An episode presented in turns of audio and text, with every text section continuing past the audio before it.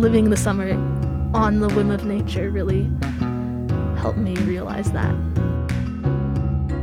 That's Miriam Huebner, Winnipegger and current student at Canadian Mennonite University. This summer, Miriam took on the journey of biking 6,024 kilometers across the United States with the Center for Sustainable Climate Solutions, an organization that strives to create conversations about the climate crisis. Starting in Seattle and ending in Washington, D.C., Miriam biked over 100 kilometers every day for two months. Along the way, they stopped and talked to different communities to learn about their experiences. So, what do you learn when you live on the whim of nature for two months riding a bike? Today, we'll find out. It wasn't as hard physically as I was expecting it to be. Obviously, it was still like there was definitely difficult days, and the climbs in the beginning were rough just because I'm from the prairies, which is very flat, and then all of a sudden I was in the mountains of like eastern Washington, which is very different. The team dynamic was like super great. We had a coach, two people that drove in the van, and then 16 riders. So we were all like very encouraging to each other and helping each other out. I don't think I could have gotten through the ride without them, but with them, it made it not as hard as I was expecting it to be. I think I learned um, how dependent we are on the world around us because in a car or like living in a house, I feel like pretty sheltered from the world. For example, if it rains, I can just go inside and like it'll be fine. If there's a big storm, I know my house will protect me.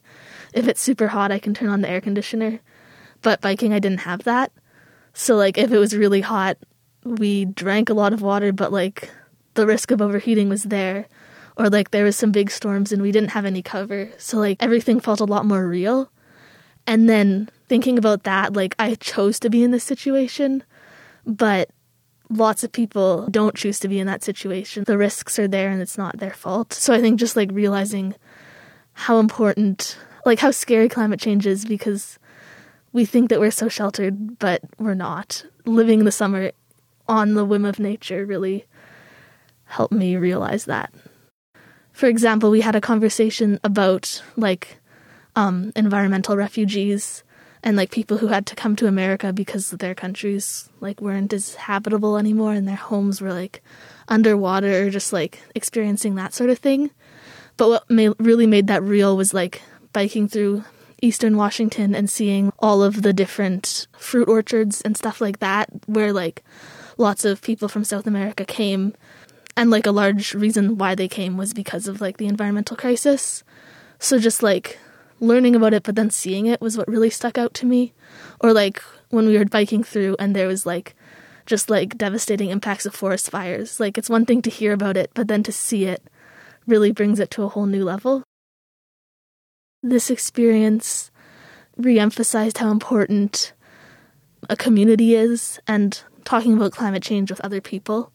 It's one thing to just eat local food and you know use a metal straw, but that's not going to do very much in the long scheme of things. So, just like how important it is to do environmental work with other people and also just like to live with other people because climate change is scary and it like it can be very overwhelming to think about it but when you have other people to think about it with you it becomes not more manageable but you can just like be there together and support each other Thank you, Miriam, for this incredible story of growth and reflection.